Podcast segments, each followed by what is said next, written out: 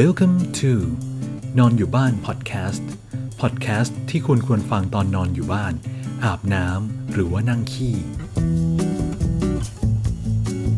สวัสดีทุกคนนะครับผม ยินดีต้อนรับสู่นอนอยู่บ้านพอดแคสต์ episode 5คือช่วงนี้กำลังว่างๆนะครับ ก็เลยอยากอัดหลายๆ EP ต่อกันไว้เลยเนาะเดี๋ยวจะเเดี๋ยวมันจะขาดช่วงอะนะ ผมก็อยากทำไปเรื่อยๆ โอเคเข้าเรื่องกันเลย อุปกรณ์ที่เราจะพูดถึงในวันนี้ใน EP นี้ก็คือ มันจะเป็นอะไรที่แบบคาบเกี่ยวกับเรื่องสมาร์ทโฮมนิดหน่อยนะครับผม แต่ว่าใครที่ไม่ได้รู้สึกว่าสนใจเรื่องสมาร์ทโฮมก็ไม่เป็นไรนะ สามารถฟังได้เนาะไม่มีปัญหาอะไร สามารถเอาไปประยุกต์ใช้ได้ครับผม วันนี้เราจะมาคุยกันในเรื่องการมอนิเตอร์อุณหภูมิและก็ความชื้นในบ้านนะครับ บางคนอาจจะยังนึกไม่ออกนะว่า เราจะรู้อุณหภูมิรู้ความชื้นในบ้านในห้องเราไปทำอะไรวะ บ้านนะไม่ใช่ห้องแลบเนี่ยคือ จะรู้ไปทำไมอะไรอย่างเงี้ยหลายๆ คนอาจจะสงสัยเนาะก็เลยอยากจะบอกว่าเเรื่องอุณหภูมิความชื้นในห้องในบ้านเนี่ย มันสำคัญพอสมควรเลยนะครับผมยกตัวอย่างง่าย ๆ เช่น กรณีที่เราต้องการจะเก็บรักษา สิ่งของบางประการที่มันมีความเซนซิทีฟต่อสภาพอากาศนะครับผม หรือว่ามันมีความเสี่ยงที่จะเกิดเชื้อรา เมื่อมีความชื้นสูงๆอย่างเงี้ย ก็อาจจะเป็นแบบว่าเอ่อยกตัวอย่างนะ กล้องถ่ายรูป เลนส์เมล็ดพันธุ์พืช อาหารเครื่องดื่ม ไวน์อะไรอย่างเงี้ยหรือว่าหนังสือกระดาษ ไม้ หรือว่าแม้แต่พวก เสื้อผ้ารองเท้า หรือว่าอะไรก็ตามทีเถอะผมผมนึกออกประมาณนี้เนาะส่วนตัวเนี่ย ผมค่อนข้างจะใส่ใจเรื่องนี้ เพราะว่าผมเคยมีประสบการณ์อย่างหนึ่งครับผม ก็คืออช่วงฤดูฝนปีหนึ่งเมื่อนานมาแล้วนะครับ คือผมเปิดเสื้อเปิดตู้เสื้อผ้ามาเนี่ย ก็พบว่าเจอเชื้อราขาวๆอะมันเกาะเต็มแบบ เต็มเสื้อผ้าในตู้เลยเกือบทุกตัวเลยอะแล้วก็รองเท้ามันก็ขึ้นนะครับผมโดยเฉพาะไอ้พวกรองเท้าที่เป็นหนังกลับอะเออ คือแบบเหมือนเป็นดอกเชื้อราขึ้นรองเท้าเลยอะแต่คือดีที่ว่าเราสามารถทำความสะอาด เราสามารถซักแล้วมันออกอะครับผม แต่ว่าผมคิดว่าถ้าปล่อยไว้นานกว่านั้น มันก็อาจจะเป็นคราบติดเสื้อติดรองเท้าผมนะนี่แหละ ก็เลยทำให้เออผมต้องสนใจแบบ เกี่ยวกับเรื่องความชื้นอุณหภูมิในห้องในบ้านอย่างเงี้ยก็ประมาณนี้นะครับผมบางคนจนจนเพื่อนๆเนี่ยถามว่าเออผมวิกลจริตหรือเปล่านะครับทำไมต้องสนใจ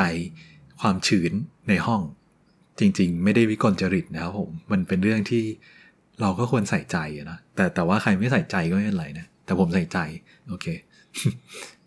เออแล้วก็อีกกรณีหนึ่งที่เราควรสนใจ เกี่ยวกับอุณหภูมิความชื้นห้องเนี่ยก็คือเรื่องเกี่ยวกับสุขภาพนะครับผม ก็ง่ายๆเลย ถ้าอากาศมันแห้งเกิน เราก็อาจจะรู้สึกแสบจมูกนะครับ เวลาหายใจลองนึกถึงตอนหน้าหนาวอย่างนี้เนาะหรือว่าผิวแตกหน้าแตก หรือว่ากรณีที่มีความชื้นมากเกินอย่างเงี้ย เราก็จะรู้สึกเหนียวตัวรู้สึกอบอ้าวครับ นึกถึงแบบก่อนช่วงฝนจะตกอะ่ะเออมันจะแบบอบอ้าวเหนียวเหนียว หรือว่ามันอาจจะทำให้ลูกหลานเราที่เป็นเด็กทารกเนี่ยมีความเสี่ยงต่อการเป็นหวัดได้อะไรประมาณนี้นะครับผม อุปกรณ์ที่จะมาวัดอุณหภูมิความชื้นในปัจจุบันเนี่ยคือผมอยากจะแนะนำแบบที่เป็นดิจิตอลไปเลยนะครับผม คือจริงๆอะ่ะแบบดั้งเดิมมันก็เป็นแบบพวกเทอร์โมมิเตอร์แบบประหลอดเนี่ยนะ แล้วก็ไฮโกรมิเตอร์วัดความชื้นแบบกระเปาะเปียกกระเปาะแห้ง หรือว่าไอ้พวกที่เป็นอะไรนะ เอาเส้นผมแบบมามาดูความชื้นอะไรพวกนั้นเน่ะเหมือนที่เราเรียนกันตอนมัธยมต้นนะครับ ผมไม่รู้ว่าหลักสูตร ตอนนี้มันอยู่ชั้นไหนแล้ว แต่ว่าตอนนั้นผมเรียนตอนมัธยมต้นเนาะซึ่งผมก็ลืมไปแล้วนะครับ ว่ามันเป็นยังไง คือปัจจุบันเนี่ยมันก็มีแบบดิจิตอลขายแล้ว ราคาถูกลงมากเลยนะครับผม ก็คือดูเป็นตัวเลขได้เลยเนาะผมอยากจะแนะนำแบบนี้ เพราะว่าความแม่นยำมันสูงกว่า แล้วก็มันดูได้ง่ายกว่านะครับผม ก็ง่ายๆอะเราดูตัวเลขเหมือนเราดูนาฬิกาดิจิตอลอะอย่างนั้นเลยนะครับ ดูง่าย ๆ มันก็จะบอกอุณหภูมิเป็นองศาเซลเซียสองศาฟาเรนไฮต์อะไรอย่างเงี้ยแล้วก็ความชื้นมันก็จะบอกความชื้นสัมพัทธ์เป็นเปอร์เซ็นต์เนี่ยเนาะก็คือแบบยิ่งเปอร์เซ็นต์มาก ก็ความชื้นยิ่งมากอย่างเงี้ยครับ ยิ่งเปอร์เซ็นต์น้อยความชื้นก็ยิ่งน้อยอย่างเงี้ยแล้วก็มันก็จะมีแบบที่สามารถเชื่อมต่อกับอินเทอร์เน็ตได้ทำให้เราสามารถดูข้อมูลอุณหภูมิความชื้นผ่านแอปพลิเคชันในโทรศัพท์ได้เลย แล้วก็จะมีแบบบันทึกประวัติอุณหภูมิความชื้นในแต่ละช่วงเวลาให้เราด้วยอย่างเงี้ยครับถ้าพูดถึงอุปกรณ์แบบที่เชื่อมอินเทอร์เน็ตได้เนี่ยก็มันถือว่าเป็นอุปกรณ์สมาร์ทโฮมอะนะ แบบที่คนนิยมใช้ในประเทศไทยบ้านเราอะที่ราคาไม่แพงมาก เท่าที่ผมรู้จักก็จะเป็นแบรนด์เสี่ยวมี่นะครับ มี 2 รุ่นเนาะรุ่นแรกจะเป็นหน้าจอแบบกลมๆ อันนี้ราคาประมาณ 350 บาท สามารถหาซื้อในในช็อปเสี่ยวมี่ตามห้างปกติน่าน่าจะได้ แล้วก็ที่มีขายเยอะเลยใน Shopee ใน Lazada อย่างเงี้ยก็หาได้ง่าย ๆ เลยนะครับใครจะซื้อเป็นเวอร์ชั่นแบบ เวอร์ชั่นจีนก็ได้นะ คือมันสามารถเชื่อมต่อกับแอป Mi Home แบบที่ตั้ง region เป็นไทยได้นะครับผม ถึงถึงแม้เราจะซื้อแบบเวอร์ชันจีนก็ตามที อันนี้ผมลองมาแล้วนะ ส่วนรุ่นที่ 2 จะเป็นรุ่นที่เป็นแบบหน้าปัดเป็นเหลี่ยมนะครับ เป็นเหมือนสี่เหลี่ยมอะอันนี้จะเล็กกว่ารุ่นแรกนะครับผม แต่ว่าราคาจะถูกกว่ามาก คือราคาประมาณ ไม่ถึง 200 ประมาณ 190 ที่ผมเห็นราคาไทยอะนะหาซื้อใน s h อ p e e Lazada JD Central ไว้ได้หมดนะครับผมลองหาดูเนาะหรือว่าใครจะซื้อจาก AliExpress ก็ได้นะครับผม เท่าที่ลองของแบรนด์เสี่ยมี่เนี่ยแล้วก็เทียบกับแบรนด์อื่นๆที่ผมใช้อยู่ ก็ถือว่ามีความใกล้เคียงกันก็ผมคิดว่ามันก็คงแม่นยำอะนะเออ แม่นยำดีแล้วก็มันตอบสนองต่อการเปลี่ยนแปลงของอุณหภูมิความชื้นได้รวดเร็วดีมาก ๆ นะครับผม ถือว่าคุ้มค่าเออราคานี้ถือว่าดีเลย เชื่อถือได้อสองอันเนี้ยเสี่ยวหมี่ที่พูดมา คือเราสามารถซื้อมาแล้วดูดูค่าตัวเลขบนหน้าจอของมันเองได้เลยนะครับ เราไม่จำเป็นต้องซื้ออุปกรณ์เสริมอย่างอื่นเนาะหรือว่าเราจะสามารถ ดูผ่านแอปพลิเคชันได้ โดยการเชื่อมผ่านบลูทูธนะครับผม ก็เราแค่มีโทรศัพท์กับไอตัวเครื่องวัดความชื้นอุณหภูมิอะแล้วก็เชื่อมบลูทูธได้เลยนะครับ แต่ว่าในกรณีที่เราอยากดูจากแบบระยะไกลก็คือดูจากที่ไหนก็ได้บนโลกอะแล้วก็อยากให้มันบันทึกข้อมูลไว้ด้วยอันนี้เราจำเป็นต้องซื้อฮับแบบบลูทูธเพิ่มนะครับผมของเสี่ยวมี่เนี่ย มันก็จะมีแบบตัวบลูทูธฮับโดยเฉพาะก็มีหรือว่า ไอตัวอะไรนะ ไอฮับฮับเวอร์ชัน3ถ้าผมจำไม่ผิดนะ ของเสี่ยวมี่อะจะเป็นฮับที่แบบมีเอ่อมีบลูทูธในตัว แล้วก็หรือว่าจะซื้อเป็นอะไรนะบีไซบีไซแลมอะครับผม ก็คือแบบไฟหัวเตียงอะซึ่งมันจะมีฮับบลูทูธในตัวของมันเองอะโคมไฟหัวเตียงอะมันก็สามารถเอาตัว อุณหภูมิวัดอุณหภูมิความชื้นอะไปเชื่อมกับไอ้ฮับที่อยู่ภายในโคมไฟนั้นได้นะครับ แล้วมันก็จะบันทึกข้อมูลให้เราอะเนาะผมมันจะพูดงงๆหรือเปล่าไม่รู้นะ โทษทีเออโอเค ช่างมันเถอะ ส่วนอีกแบบหนึง่งก็จะเป็นตัวที่เป็นแบบไม่มีหน้าจอครับผม ก็คือเป็นเซนเซอร์เพียวๆเลย ไอ้พวกนั้นน่ะต้องใช้กับตัวฮับเท่านั้นนะครับ ที่เคยเห็นแล้วก็หาซื้อง่ายในไทยนะ ก็จะเป็นแบรนด์ของเสี่ยวมี่กับ Aqara นะครับผม หาในไทยได้ไม่ยากนะครับ ตามช็อปเสี่ยวมี่หรือว่าร้าน .life นะครับผม ก็มีราคาชุดหนึ่งประมาณ 2,000ถึง3,000 บาทนะครับ จะเป็นชุดที่แบบได้เซ็นเซอร์หลายอย่างอะทั้งเซ็นเซอร์ อุณหภูมิความชื้นเซ็นเซอร์จับความเคลื่อนไหวไอ้พวกเนี้ยอันนี้เหมาะสำหรับคนที่สนใจในแบบ ระบบสมาร์ทโฮม automation เนาะก็ลองไปดู และสุดท้ายที่ผมอยากจะแนะนำนะครับผม ก็คือว่าผมใช้อยู่ตอนนี้ ก็คือตัววัดอุณหภูมิความชื้นแบรนด์ Switchbot นะครับผม อันนี้อันละประมาณ 900 บาทเนาะซึ่งผมคิดว่าหลายๆ คนอาจจะไม่เคยได้ยินชื่อแบรนด์นี้นะครับ เพราะว่ามันไม่ได้มีความนิยมในไทยเลยนะครับผม ส่วนตัวผมชอบแบรนด์นี้ ผมรู้จักแบรนด์นี้มาจาก ไอร้าน 425degree ครับผม เออที่ผมเคยพูดไว้ใน episode แรกว่าไอแบรนด์ Switchbot เนี่ย มันจะทำแบบพวกอะไรนะ ตัวตัวมือกดมือกดแบบสามารถสั่งผ่านแอปได้อะไรอย่างเงี้ย เออ โดยที่เราไม่ต้องรื้อสวิตช์ไฟอย่างเงี้ยเอาไปติดข้างสวิตช์แล้วมันก็กดให้เลยอะไรประมาณนั้นแหละเออแบรนด์เดียวกันนะครับผม เออ อะกลับมาเรื่องไอตัววัดอุณหภูมิความชื้นสวิตช์บอร์ด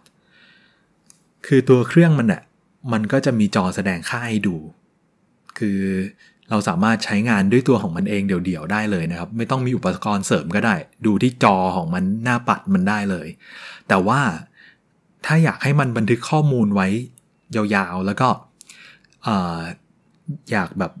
ดูข้อมูลในแอปผ่านระยะไกลได้เนี่ยเราจำเป็นต้องซื้อตัว Switchbot Hub เพิ่มนะครับผม ตัว Hub Switchbot เนี่ยราคาประมาณพันหน่อยๆเนาะเป็น hub ที่สามารถเป็นรีโมทอินฟราเรดสั่งเปิดทีวี เปิดแอร์อะไรพวกนี้ได้ด้วยนะ เดี๋ยวไว้สัก EP หนึ่งผมจะจัดเกี่ยวกับแบบพูดถึงแบรนด์สวิตช์บอร์ดโดยเฉพาะแล้วกัน เอออันนี้คร่าวๆ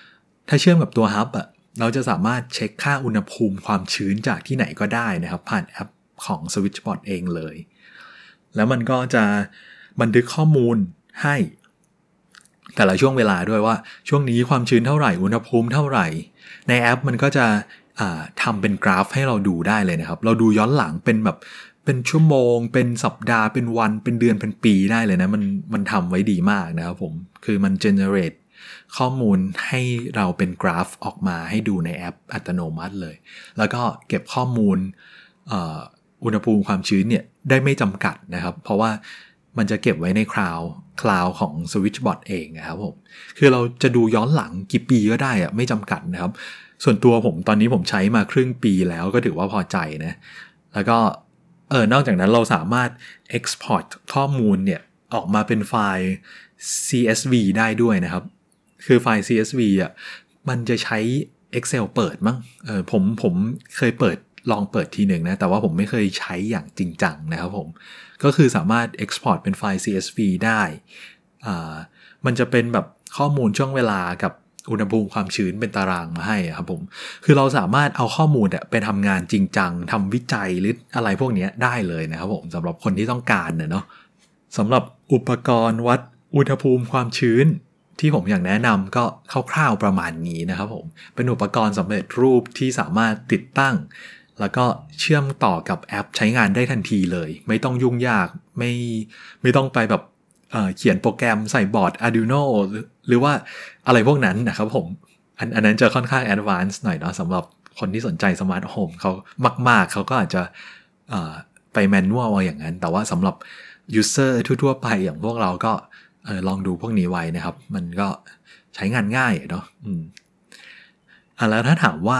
ถ้าอุณหภูมิในบ้านสูงเกินไปจะทำยังไงคำตอบง่าย ๆ เลยครับผม ก็คือเราก็แค่เปิดแอร์นะครับ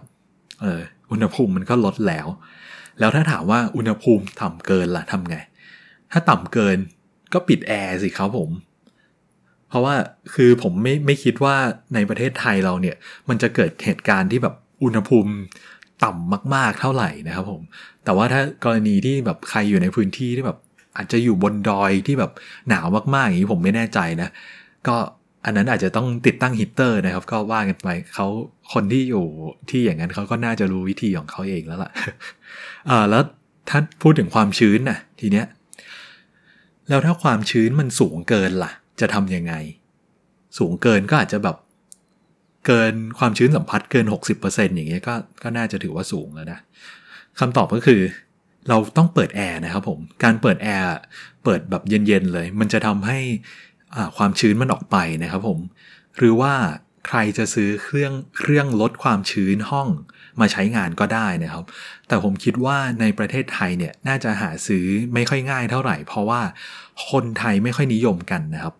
ก็น่าแปลกใจนะที่ที่เครื่องลดความชื้นน่ยไม่ค่อยเป็นที่นิยมเท่าไหร่ในประเทศไทยทั้งที่อากาศในไทยอะมันก็ค่อนข้างจะชื้นนะครับผม เออ คือวิธีลดความชื้นแบบ ง่ายที่สุดอะก็คือการเปิดแอร์ให้เย็นๆนะอันนี้ง่ายสุดละเออเราเราก็มีแอร์กันเนาะเออ ง่ายสุด แต่ว่าก็เปลืองไฟหน่อยแหละแต่ว่าก็ถือว่าสะดวก แล้วก็แอร์แอร์หลาย ๆ รุ่นเราก็เห็นนะใน ในรีโมทอะมันก็จะมีแบบโหมดอะไรนะ โหมดลดความชื้นอะไร โหมดแห้งอะไรอย่างเงี้ยก็ก็สามารถกดพวกนั้นได้เลย แล้วถ้าในกรณีที่ความชื้นต่ำเกินล่ะ ความชื้นต่ำเกินก็แบบมันจะทำให้ผิวแห้ง ปากแห้ง หน้าแตกแสบจมูก อันนี้เราจะทำยังไงคำตอบก็คือไม่ยากนะครับผม ก็แค่เปิดหน้าต่างให้อากาศมันถ่ายเทอากาศข้างนอกเข้ามาเดี๋ยวมันก็ชื้นละ